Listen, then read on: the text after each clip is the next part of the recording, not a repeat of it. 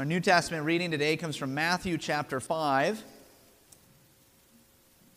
We'll be reading verse 21 to 26. Hear the word of the Lord.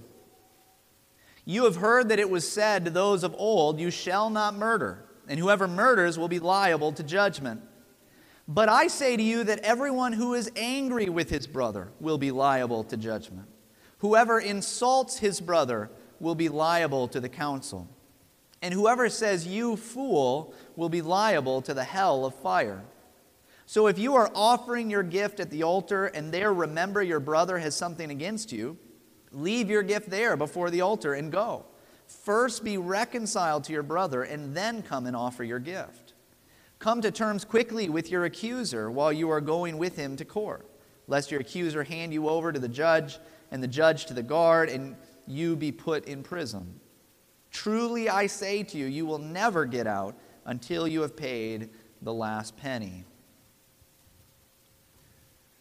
If you've been uh, with us for much of the series so far on the Ten Commandments, I hope you're starting to see that you know, each of these commandments, although they're maybe limited in form, right, they're short, um, they're, they're actually much more expansive they carry with them implications that uh, will touch every part of your life, every part of your home, every part of our culture. They have something to say to everyone, even if you don't think they do when you first look at them. Right, for instance, when you come to the sixth commandment and it says, You shall not murder, probably some of us say, Check, right? Like I got that one. I might not have all of them, but I got that one. I hear my son over there. He's agreeing. You shall not murder sounds like something that you have, uh, you have been able to check off the list. And yet, Jesus here in Matthew 5, in the Sermon on the Mount, he tells us it's much more expansive than that. When Jesus says, But you have heard it said, but I tell you, he's not saying, Don't listen to that.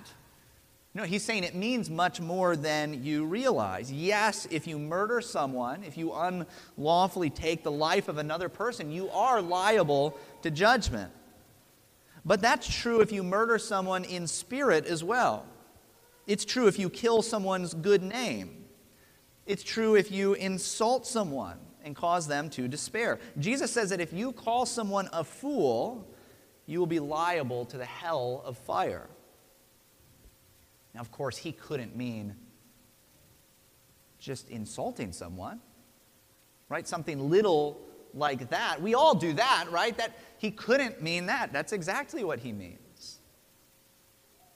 You know, maybe this isn't, you know, giving your buddies a hard time, but when you speak out of anger to harm somebody. Whether it's a careless word of attack or it's very directly meant, either way, you are breaking the sixth commandment. You can break this commandment with your tongue and with your heart, not just with your hands. And it may not be as heinous or consequential, right? When you uh, speak in a way that you shouldn't towards someone else, when you insult them, that may not be as consequential in certain ways. It may not be as heinous of a sin, and yet it's still, Jesus says, liable to judgment. You may not be carrying that insult out to its logical conclusion, but that is where murder begins with that anger and hatred in your heart. Remember Cain. You remember Cain, the first son of Adam and Eve. He didn't start with murder. He didn't start by taking the life of his brother Abel. He started by being angry with him, by being envious of him. The sin of murder was crouching at the door, and he let it in by his anger, by his envy. One of the ways that God's law works to sanctify you who are in Christ is that it, it works to pull sin up by the root. It doesn't just trim around the edges. And that's what we want a lot of the time. Because the roots of sin, if we're honest, those go deep. Right? Those are, those are deep. Those roots wrap around our heart, they wrap around some of our vital organs. To rip out those roots may mean that we have to die. And that's exactly what needs to happen. You have to die to yourself, lest you kill yourself or others. And that's painful. It will be painful, but when those roots are pulled, imagine what's, what's left. When those weeds, with their roots and all, are, are pulled out, imagine the, the kind of soil, the ground that is left ready for the planting of the Lord, for fruit bearing trees, for holy root systems, for the planting of the Lord. Anger and envy and hatred, these are all, in fact, the seedbed of murder. And Jesus tells you to repent even of these. His judgment leaves no stone unturned, so you won't be able to hide from them. And maybe you think at times you can hide from other people, and sometimes that's right. Most likely, you think that you're hiding your anger and your envy better than you actually are, right? People probably see it more than you realize. But maybe you can hide it from others for a time. You can't hide it from the Lord. Just like Cain, even the ground will cry out, and you will be found out. But that's a hopeful thing. If you are in Christ, that's a good thing. That you be found out, that your sin be found out. That you stop hiding from God so that you can start hiding in God. That you be found out now so that you can find yourself in Christ. That's our desire as we look at God's word this morning. The scripture reading today comes from Exodus 20, verse 13. And although this is maybe the, the text that I'm focusing on in a way, we'll actually be going to other texts throughout the service, especially in Genesis 3 and 4. And so you may want to uh, turn to those as well. But Genesis, or Exodus rather, Exodus 20, verse 3, uh, verse 13 rather, says this You shall not murder. You shall not murder. This is God's inspired word for us this morning. In the beginning was the Word, and the Word was with God, and the Word was God. He was in the beginning with God. In the beginning, God created the heavens and the earth. God said, Let there be light and there was light. All things were made through him, and without him was not anything made that was made. In him was life, and the life was the light of men. The light shines in the darkness, and the darkness has not overcome it. In order to understand the sixth commandment, the commandment against murder, it seems right that we would start with a meta narrative of life. God Himself is life. Life is not an intrinsic quality of matter. It's something that is bestowed by the one who is himself the fount of all life. It's not wrong to say that we are alive, that we live, that there is life in other creatures. But all life outside of God Himself is dependent life. It's not the source. God Himself is the only one that truly lives in the most fundamental sense. He is alive and He gives life. We receive it.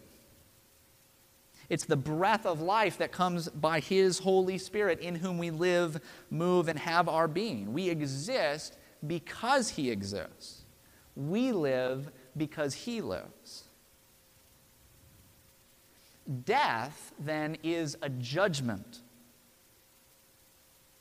It is to be cut off from the source of life. The very fact that we can lose life, that we can be cut off from it, tells us that we can't be the source. But God, when He made mankind, imbued him, imbued us with His very image. And we're told He breathed life into him. And so man doesn't just die in the way of other creatures. We die in body, and yet the soul goes on existing forever. But that doesn't mean you go on living forever. Life is not just existence, it's not just physical stimulation, it is a spiritual reality of union with the triune Creator God. Though I die, we're told in Scripture, yet I will live. The Apostle Paul says to be away from the body is to be at home with the Lord. So, those of you who die now but have that union will live, truly live, and one day your body will be raised and meet you in that eternal life. But for those of you who stay under the judgment and power of death, for those of you who stay dead in that way, who never have known union with the triune God, your body will die and your spirit will die. And in the resurrection, you will go on dying forever. This is what we're told in Scripture is called the second death. What is it to exist but not to live? It's nothing good. Death is a judgment. Adam and Eve sinned against God, and though by God's grace they were not struck dead instantly, yet they did die. They were severed from the true life of God, removed from paradise with Him, from walking with Him in the cool of the day, from eating of the tree of life. They were cut off, and all with them. You were cut off with them. All of humanity plunged into the judgment of death. John Milton in Paradise Lost puts these words in Adam's mouth when he realizes the curse that's upon him and upon those who come after him. He says, All that I eat or drink or shall beget is propagated curse. O voice once heard delightfully, increase and multiply, now death to hear. For what can I increase or multiply but curses on my head? Death is a judgment, it's a great curse, and it's one that we asked for. To be cut off from the life of God, to sin against Him and others who are made in His image. This is to desire death, to choose death. Every unjust word, every insult, every act against your fellow man's good, every burning, angry thought, all of it, death man, apart from God, propagates curse, multiplies death. So much of our time is taken up in simply trying to avoid physical death, trying to keep death at bay, because we know it's a curse. We know it's nothing good. If, if we were merely matter and if death was merely the end of an otherwise meaningless existence, we wouldn't fear it. We wouldn't hide from it or run from it. But we do fear it. Adam, once again, from Paradise Lost in John Milton's words, says, Alas, both for the deed and for the cause, but have I now seen death? Is this the way I must return to native dust? O oh, sight of terror, foul and ugly to behold, horrid to think, how horrible to feel. This is the fall. Right? This is the, the downfall of mankind. And the sentence of death comes in the curse on Adam and Eve. We find this in Genesis 3. In Genesis 3:16, we have the curse of the woman and then the man. It says to the woman, God said, "I will surely multiply your pain in childbearing. In pain you shall bring forth children. Your desire shall be contrary to your husband, but he shall rule over you." And to Adam he said, "Because you have listened to the voice of your wife and have eaten of the tree of which I commanded you, you shall not eat of it. Cursed is the ground because of you." In pain you shall eat of it all the days of your life. Thorns and thistles it shall bring forth for you, and you shall eat the plants of the field. By the sweat of your face you shall eat bread, till you return to the ground. For out of it you were taken, for you are dust, and to dust you shall return. Pain, struggle, conflict, toil, and then a return to dust. This is the judgment of being cut off from the source of life in the triune God. But that wasn't the only curse. Just before the curse on the man and the woman, we have the curse on the serpent. What Revelation calls the, the great dragon, the devil himself. The Lord God said to the serpent, Because you have done this, cursed are you above all livestock and above all the beasts of the field. On your belly you shall go, and dust you shall eat all the days of your life. I will put enmity between you and the woman, and between your offspring and her offspring. He shall bruise your head, and you shall bruise his heel. Did you catch it? Right in the middle of that curse, what really is a curse on the curse bringer. Did you hear what God said? I will put enmity between your offspring and her offspring, your seed and her seed. What is seed? Isn't it a kind of life? And he, the seed of the woman, will crush the head of the serpent, will crush the head of the death dealer. It's, it's a promise that life will come from the woman, right in the middle of what ends with a return to dust, with a statement of death, a curse of death. Did you catch it? Adam did. When Adam heard this, he caught it. Why do I say that? Well, because Adam believed God and he repented of his sin. Genesis 3, verse 20. The man called his wife's name Eve because she was the mother of all living. And the Lord God made for Adam and for his wife garments of skins and clothed them. Repentance and faith and forgiveness. It's all right there. Where, you might ask? Where exactly is it? We just read the verse together, but where, where is that coming from? Well, first, Adam repents. What was Adam's sin? Eating the tree of the knowledge of good and evil. But he allowed his wife to do it first, to listen to the serpent. And then he followed her lead.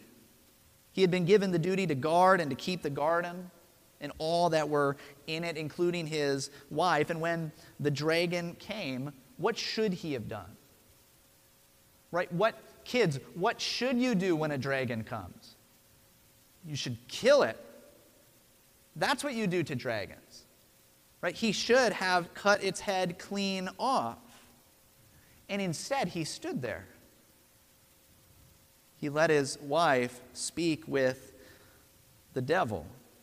He allowed her to go into harm's way, allowed her to make the decision, maybe because he thought he could then have someone to blame. And then he followed the dragon and followed the woman. Men, this is your father.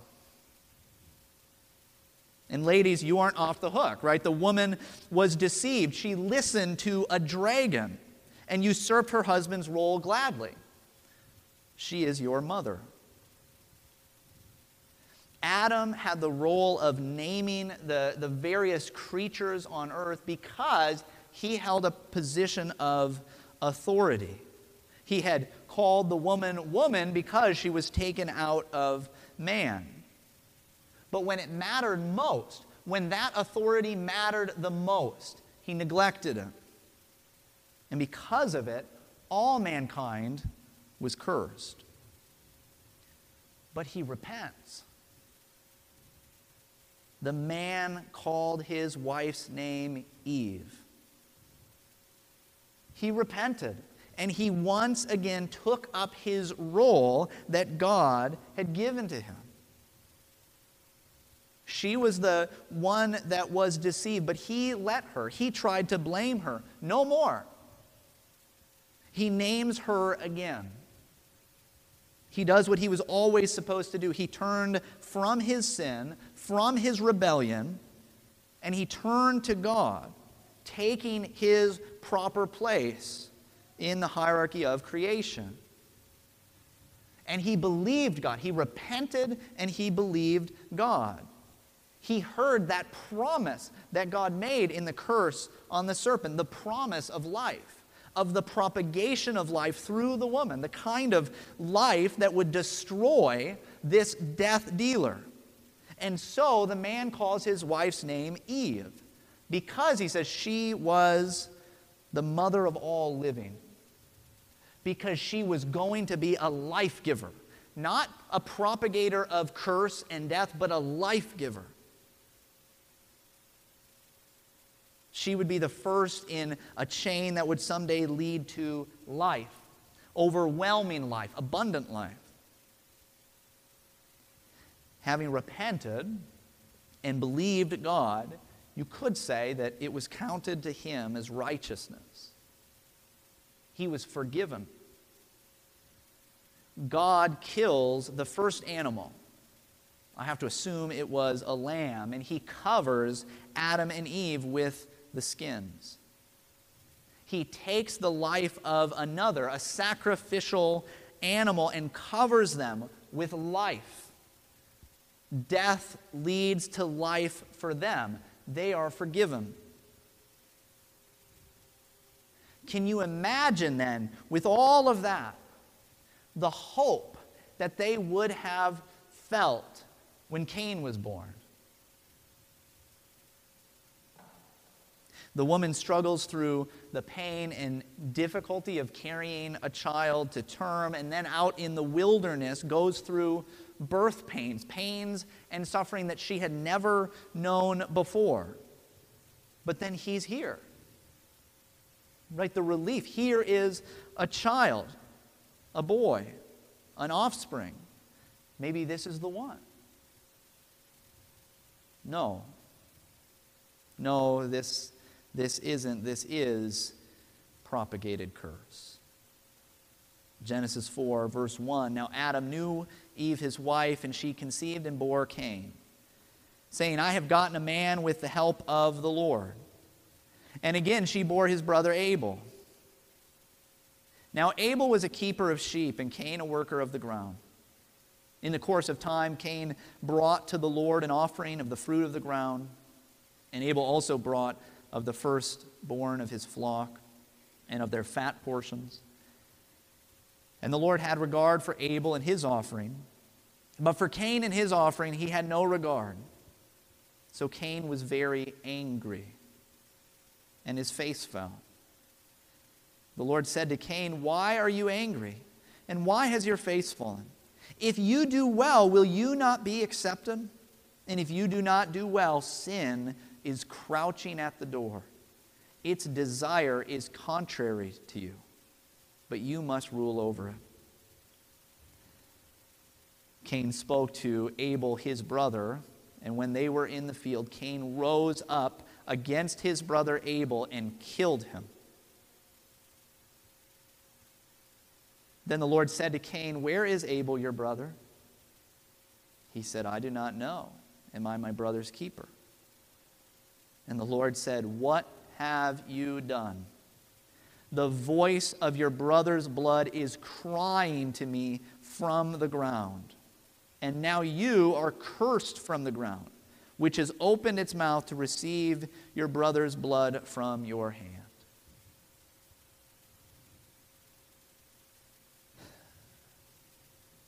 Cain gives way to anger and to envy, and so he kills his brother. 1 John 3 tells us that Cain murdered Abel because he knew that his deeds were wicked, but his brothers were righteous. He becomes the first murderer. And remember, what is death? It's a judgment. For Cain to murder Abel, what is he saying?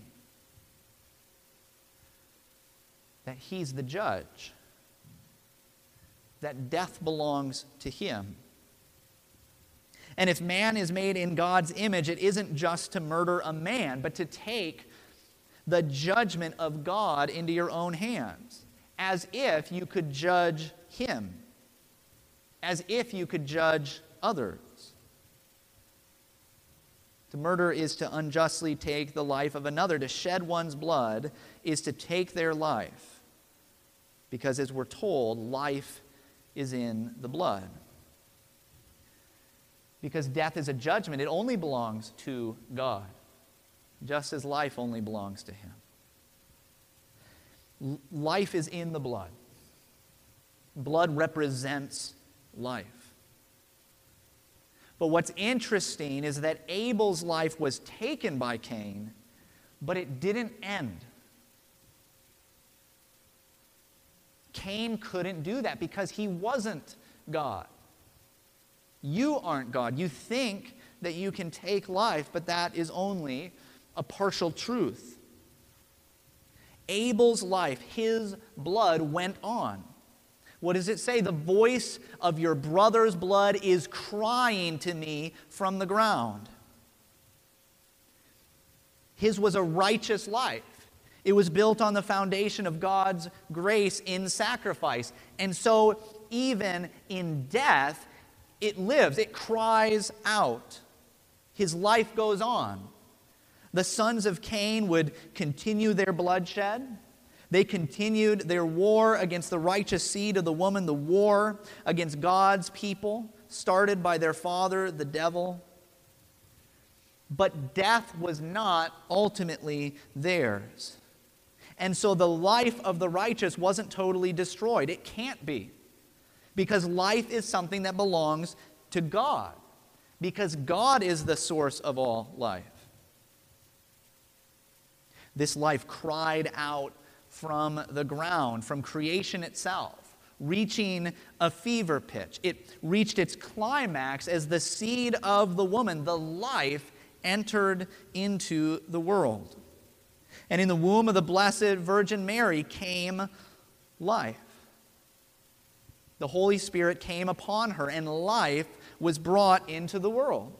True life, the life which was the light of man, the life through which all life came into being. Real life, not propagated death and curse, not another Cain, but real, never ending, abundant life. And what did that great dragon, that serpent, that death dealer tried to do to this life? He did what he's always done. He tried to end it. He attempted the same trick from the garden. He tempted Jesus as he walked in the wilderness. But this new Adam wouldn't fall, he wouldn't listen. He kept speaking words of life, he kept preaching. Worse than that, he had the power of life. He healed the sick, he cleansed lepers. He stopped the flowing of blood. He cast out demons. He even raised the dead. But those sons of Cain, sons of their father, the devil, that were at work, tried to stop him.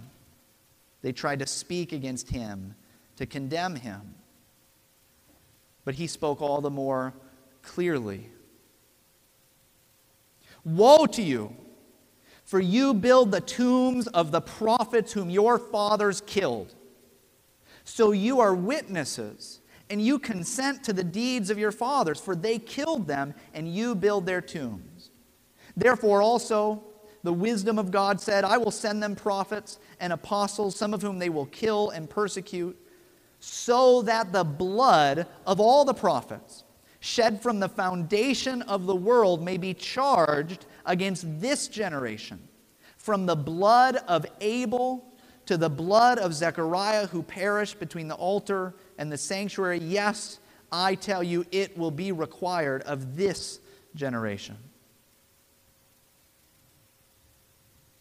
The life of all the righteous was crying out. Creation itself was groaning, all looking for, seeking, desiring the day of redemption, the death of death, the defeat of the devil. And here was life standing against that serpent, standing against these Cains. Only one could be left death versus life. But what did they do to the Lord Jesus? They did what he said they would do they killed him. Just as Cain thought that he could kill Abel. So they crucified the Lord of glory. And death thought that it had won. Darkness blotted out the sun. His side was pierced, and blood with water poured out. But life is in the blood. And this was no ordinary life.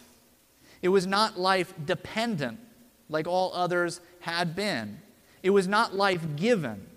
This was life itself, the life. They thought that they could kill the Lord and giver of life. They thought that they could blot out the Son of righteousness. They thought that by spilling his blood, they would win.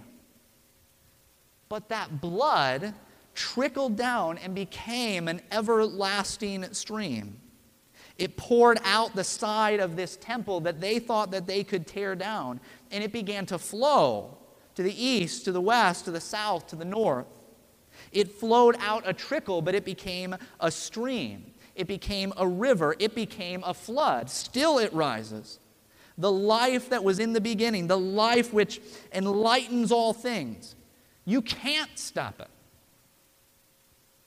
Was life swallowed up by death? No. Death was swallowed up by life. Oh, death, where is your victory? Oh, death, where is your sting? That life which soaked into the ground, that body which was sowed like a seed in the ground, it cried out, it rose up.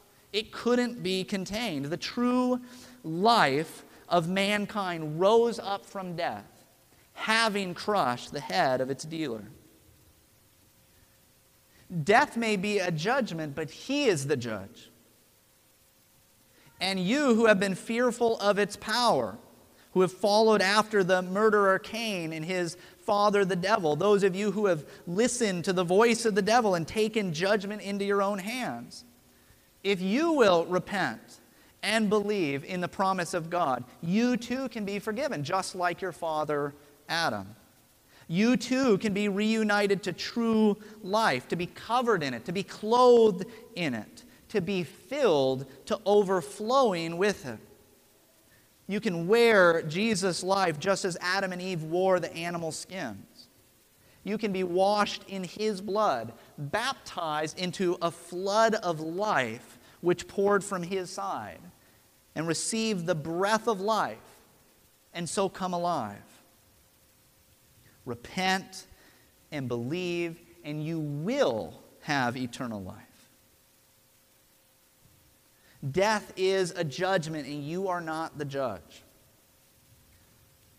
That is foundational to understand the sixth commandment. It's not a curse that you get to deal out, to try to take that judgment into your own hands. Right? That is a supreme rebellion because it's to take what only belongs to God. It's to join Cain, it's to join the seed of the serpent. Death isn't yours, but life can be. You can know and receive life in such a way and to such an extent that it overflows from you, that you can be a conduit of the life of God, overflowing, abundant life. Don't take death into your own hands. Take up instead the life that is freely offered to you. And you who have been filled to overflowing with that life, the life of Jesus Christ, you are then life givers, propagating the blessing and life of God in your heart, in your words, in your attitude, in your actions, in your laying down of your life, just as He did. You can freely give and give and share with others the goodness and the blessing of life in union with the triune God. I know we've not spent a lot of time in the sixth commandment. We will spend more time there. But when God says, You shall not murder, understand that that is because you are a partaker in the life that He gives. You are to be a giver of life, not to take it, to share life, not steal it, to bless others, not curse them. If you are in Christ, then you have life, which means you're not to be people of death. In him was life, and the life was the light of men. The light shines in the darkness, and the darkness has not overcome it. Let's pray together. Lord Jesus, we pray that we would know your life and we would know it all the more abundantly today, and that each day we would know it all the more, and that we would be conduits of your life in this world of death. Help us, Lord. We believe, help our unbelief. Amen.